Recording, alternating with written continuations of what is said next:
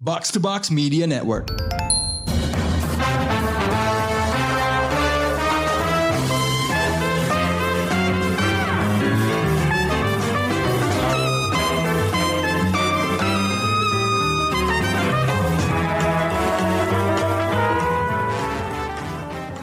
Hai pendengar Showbox, kali ini Ulil yang akan temenin kamu di solo review film Indonesia. Film Indonesia yang akan gue review kali ini adalah film yang kemarin kedua aktrisnya memenangkan penghargaan pada Piala Citra Festival Film Indonesia 2023 atau yang biasa kita kenal dengan FFI. Mereka memenangkan dua kategori yang berbeda. Sya Ina Febrianti memenangkan penghargaan pemeran utama perempuan terbaik Sementara Prilly Latukonsina berhasil menyebut penghargaan pemeran pendukung perempuan terbaik. Udah tahu dong lewat nama-nama tadi gue akan mereview film apa? Ya, Budi Pekerti, betul. Jadi, Budi Pekerti ini merupakan film cerita panjang kedua yang ditulis dan disutradarai oleh Regas Banuteja setelah dia pernah membuat film panjang yang sebelumnya atau yang pertama yaitu Penyalin Cahaya di Netflix pada tahun 2021. Film Budi Pekerti ini diproduksi oleh Rekata Studio dan Kaninga Pictures dengan dukungan dari KG Media, Masih Belajar, Momo Films, serta Hollywood Academy of Media and Art Singapore. Sebelum kemenangan di Piala Citra FFI 2023, film Budi Pekerti juga masuk dalam world premiere di Toronto International Film Festival 2023, XXSW Sydney 2023 Screen Festival, serta Jakarta Film Week 2023. Tidak hanya itu, Budi Pekerti juga berkompetisi di Taipei Golden Horse International Film Festival 2023 dan the International Film Festival of India 20 and 23. Yang paling penting buat kamu yang mungkin ketinggalan nonton film Budi Pekerti ini sama kayak gue atau mungkin ada yang belum sempat nonton sampai saat ini, film ini masih bisa kamu tonton di bioskop-bioskop saat podcast ini tayang ataupun saat kamu mendengarkan podcast ini. Yang paling penting untuk kamu yang ketinggalan kayak gue nih baru nonton ataupun yang sampai saat ini belum sempat nonton film ini, film ini masih bisa ditonton di bioskop-bioskop Indonesia saat podcast ini tayang. Kalau tadi kita udah tahu nih perjalanan Budi Pekerti nggak hanya banyak diperbincangkan di Indonesia. Dan kalau misalnya kita tanya sama orang udah nonton Budi Pekerti belum bagus nggak bagus bagus bagus banget gitu ya banyak banget yang review film ini bagus banyak yang uh, mensuggest ataupun uh, ngasih rekomendasi untuk nonton film ini karena emang sebagus itu. Cuman kayaknya nggak kebayang gitu ya, emang sebagus apa sih film ini gitu. Kayaknya terlalu general banget untuk bilang film ini bagus gitu.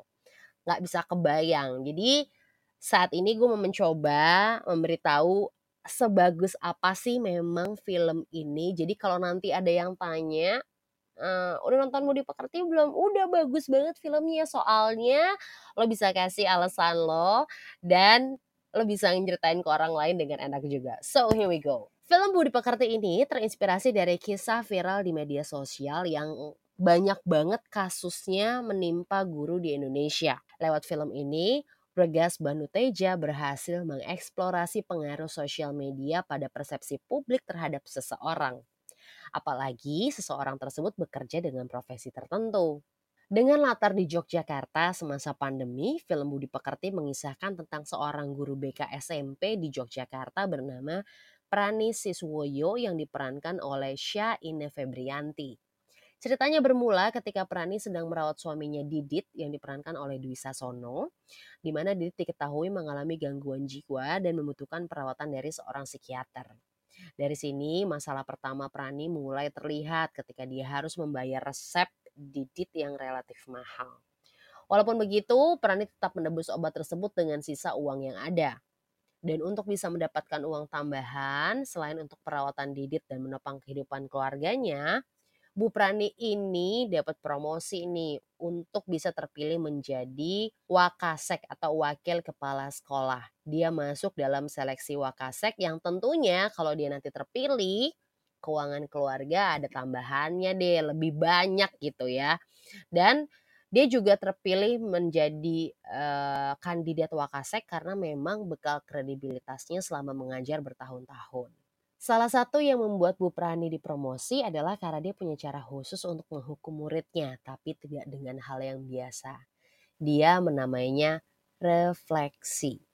Dia memberikan hukuman dengan memberikan hukuman sejenis sesuai dengan apa yang muridnya lakukan kepada murid lain. Jadi seenggaknya muridnya tuh tahu gimana rasanya ketika menghadapi hal tersebut. Nah, makanya hal ini tuh uh, dibuat berbagai macam dan banyak yang bilang kalau refleksi ini adalah cara yang unik.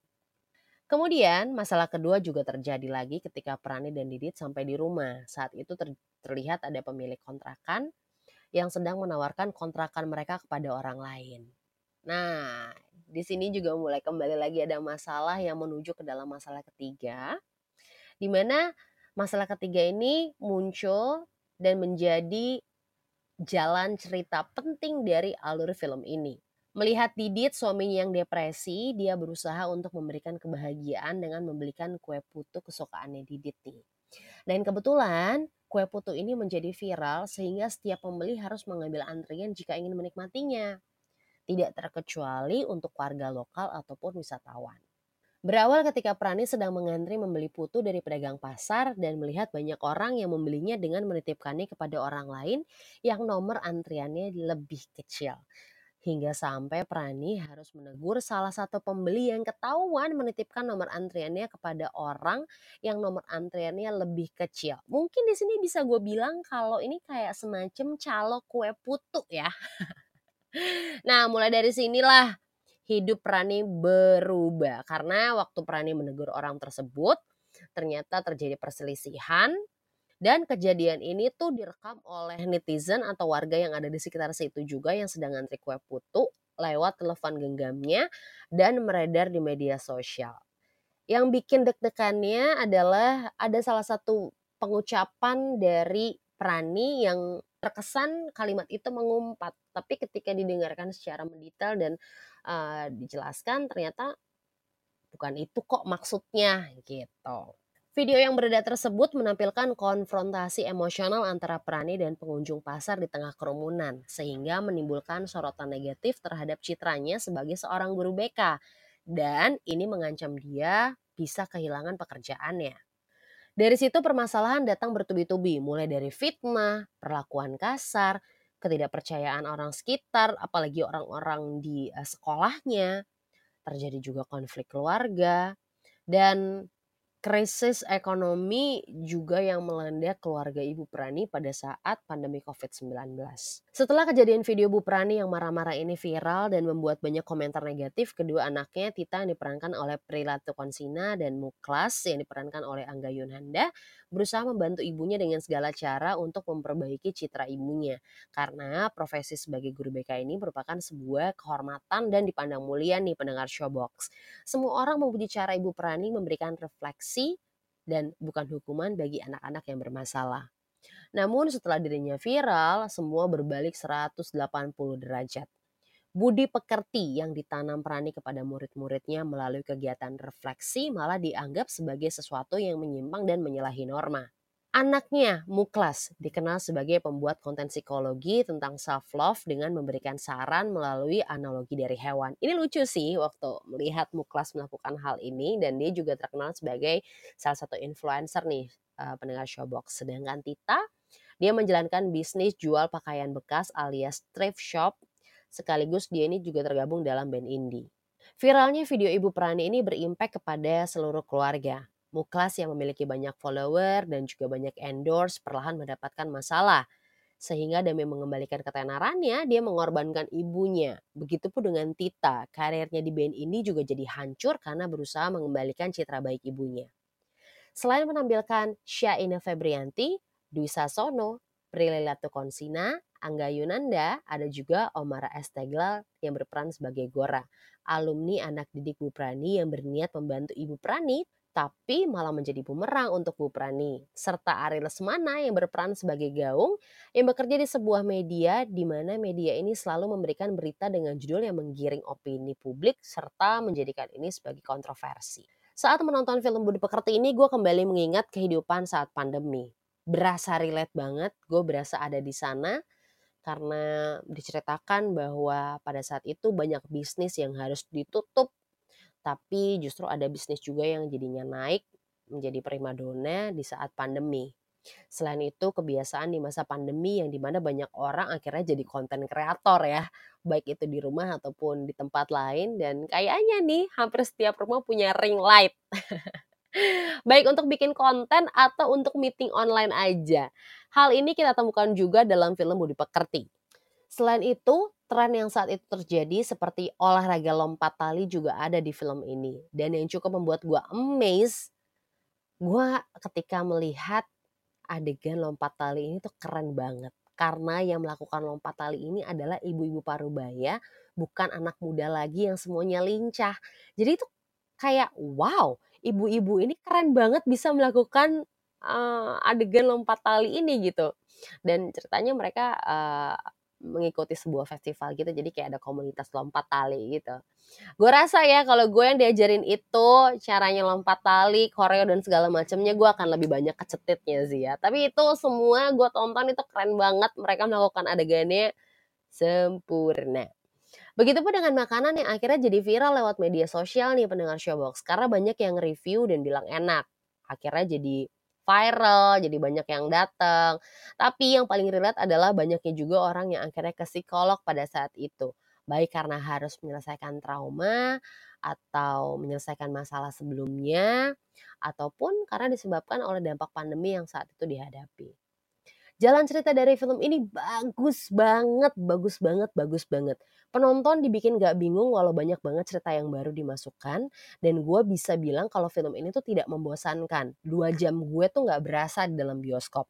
Karena memang sangat mudah untuk dipahami. Begitupun didukung dengan oleh tim artistik yang benar-benar ngebuat semua set itu senyata itu, seril itu dengan tambahan lainnya yang mendukung alur cerita. Gue bener-bener ngerasa dibawa ke Yogyakarta dan tinggal di sana serta ikut dalam kebudayaan yang ditampilkan di sana. Pemilihan Yogyakarta sebagai lokasi benar-benar dipergunakan secara maksimal oleh Regas. Setiap pemilihan latarnya menyatu baik secara narasi maupun visual sehingga membuat film ini dekat dengan kita dan berasa nyatanya. Hal ini juga menjadi penunjang utama kisah keluarga Bu Prani dengan nuansa lokal yang kental dan pendukung di sekitarnya. Detail dari film ini sih buat gue gue kasih dua jempol ya. Gak cuma latar tapi juga acting para pemainnya. Detail acting pemainnya tuh top banget, top, top, top, top, top. Mereka benar-benar menggunakan banyak bahasa Jawa dan saat dilafalkan tuh nggak kerasa kayak karbitan gitu, kayak apa ya? Nggak kerasa kayak baru jadi orang Jawa atau belajar bahasa Jawa, bener-bener natural banget dan hampir semua tokohnya memerankan ini dengan sangat baik. Jadi kayak emang mereka tuh udah warga lokal aja gitu. Dan bahasa Jawa yang digunakan dalam film ini adalah kebanyakan bahasa Jawa Kromo Inggil. Yang gue tahu, gue baca sebuah artikel kalau uh, Prilly supaya fasih uh, menggunakan bahasa ini, dia harus ikut bimbingan dengan seorang pelatih dialek yang namanya Banyu Bening untuk memantapkan dialognya tersebut selama kurang lebih tiga bulan.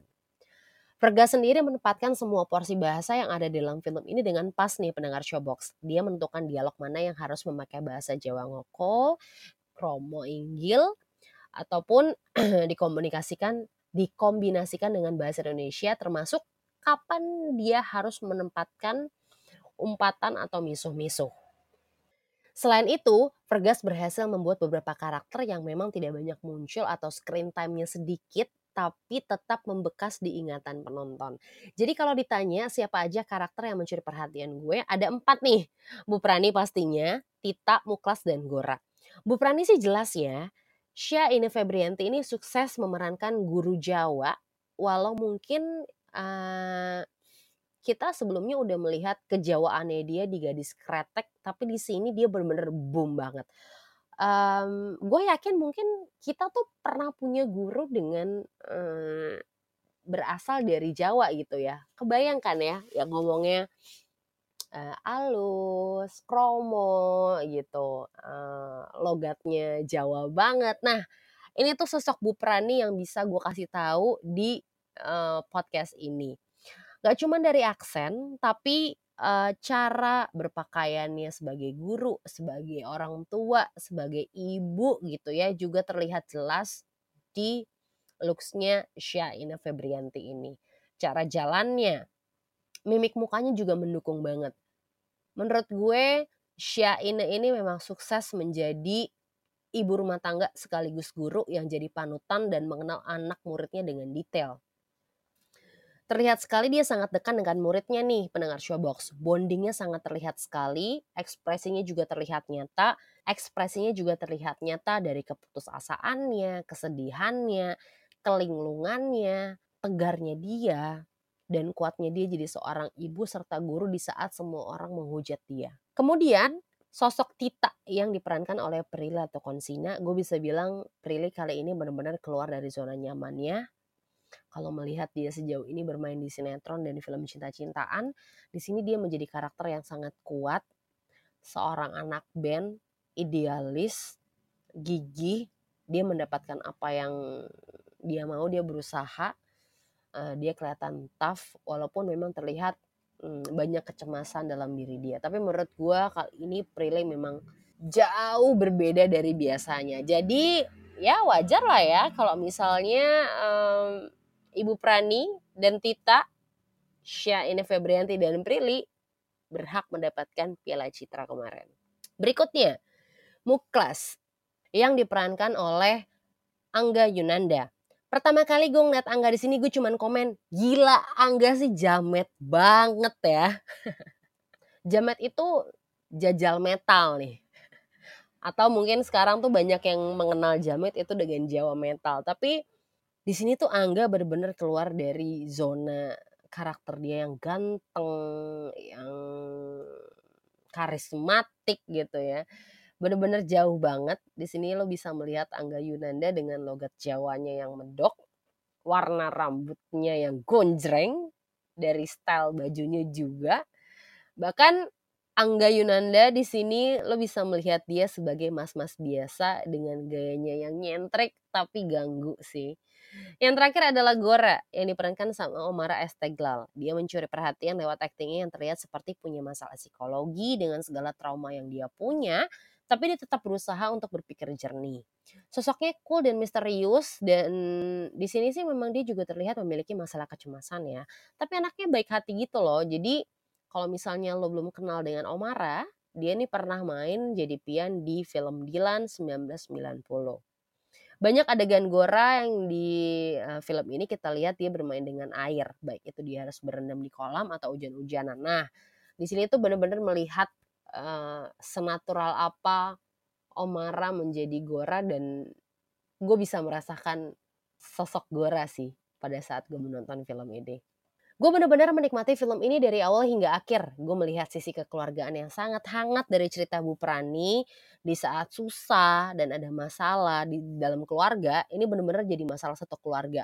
Gak ada yang ninggalin satu sama lain, tapi semuanya saling bahu-membahu, saling bantu untuk menyelesaikan masalah tersebut semuanya berusaha untuk menopang dan memperbaikinya.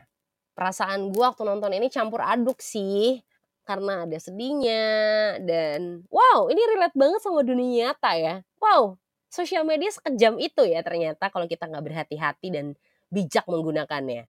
Film Budi Pekerti ini kembali nyentil kita kalau media sosial itu jadi alat yang mempunyai kekuatan untuk mendukung hal baik maupun hal yang buruk. Jadi, mana hal yang mau lo berikan ke followers lo saat ini? Karena mau baik atau buruk semuanya ada dampaknya. Tapi ya jelas lah ya, kalau lo berbuat hal yang gak baik, dampaknya nggak cuma kalau aja, tapi juga bisa menghancurkan orang lain. Kita juga diingetin lewat film ini untuk berhati-hati dalam bertindak serta tidak sembarangan menghakimi orang lain karena kesalahannya. Jadi, jadilah pengguna sosial media yang bijak untuk nggak gampang banget eh, posting-posting uh, lewat sosial media lo ataupun merespon postingan orang lain. Jadi memang uh, kita diingetin juga lewat film ini untuk menjaga privasi orang yang sengaja ataupun nggak sengaja ke posting atau terekam di uh, akun sosial media kita. Film Budi Pekerti ini akhirnya memberikan sebuah kesegaran buat gue di akhir tahun. Akhirnya gue kembali menonton film Indonesia yang bagus banget ya banyak banget pelajaran hidup yang bisa diambil dari film ini, yang bisa dipraktekin dan um, sangat menyenangkan sekali sih nonton film ini sih. Banyak banget pelajarannya gitu ya. Apalagi film ini sangat dekat dengan kehidupan sehari-hari dan lewat film ini kita diingetin untuk jadi orang yang bijaksana lewat apa pun yang kita lakukan. Begitupun dengan menahan emosi kita sih. Jadi kalau misalnya memang masalahnya nggak berat-berat banget, jangan terlalu mudah lah untuk marah-marah ya. Begitupun dengan jangan terlalu mudah lah untuk langsung rekam, share and post gitu ya. Rekam, post and share. Lo juga harus mikirin gitu impact ke depannya seperti apa. So, karena menurut gue ini film perfect banget di akhir tahun, tapi uh, kayaknya masih akan ada film Indonesia lainnya di akhir tahun. Sejauh ini film ini cukup mengambil perhatian gue. Uh, jadi untuk ratingnya gue kasih bintang 5 untuk film ini. Sempurna, sesempurna itu. Oke, okay, semoga nggak terlalu panjang review dari gue dan nggak bosan untuk dengerin ceritanya. Dan terima kasih untuk yang udah stay sampai akhir. Kalau gitu, sampai ketemu di solo review berikutnya bersama tim Showbox Podcast yang lainnya. Ulel pamit.